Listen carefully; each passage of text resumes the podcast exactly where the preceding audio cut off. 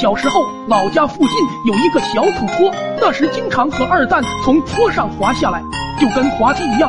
好玩是好玩，就是裤子经不起折腾，没滑多久裤子就会出现两个洞，回去免不了挨一顿揍。于是我就苦思冥想好几天，终于想出了一个绝妙的办法。那天我就把家里的脸盆带了过去，坐在里面滑下来。这样一来，不仅顺滑，裤子也不会破，我简直是太聪明了。玩了好一会儿，裤子没破，但脸盆破了。对于这点，我一点都不慌，因为我早就想好了应对之法。我妈看我拿着个破盆回来，正欲动手，我赶紧喊道：“是二蛋弄坏的。”二蛋作为村里的孩子王，平日里我们干了坏事，一般都会甩锅给他，而因为他惹的祸实在是太多了，所以家长也愿意相信。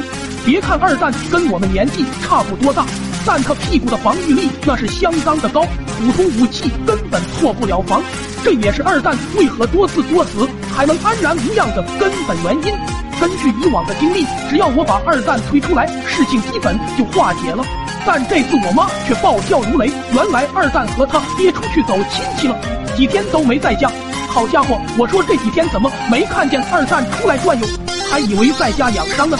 当我以为大祸临头的时候，我妈突然放下手中的棍子。看到这一幕，我心想，果然是亲妈啊，肯定舍不得打我。别提有多感动了。不曾想，我妈开口说道：“等你爸回来再打。”他手劲大，说完就走了，剩我一个人在那瑟瑟发抖。快手，拥抱每一种生活。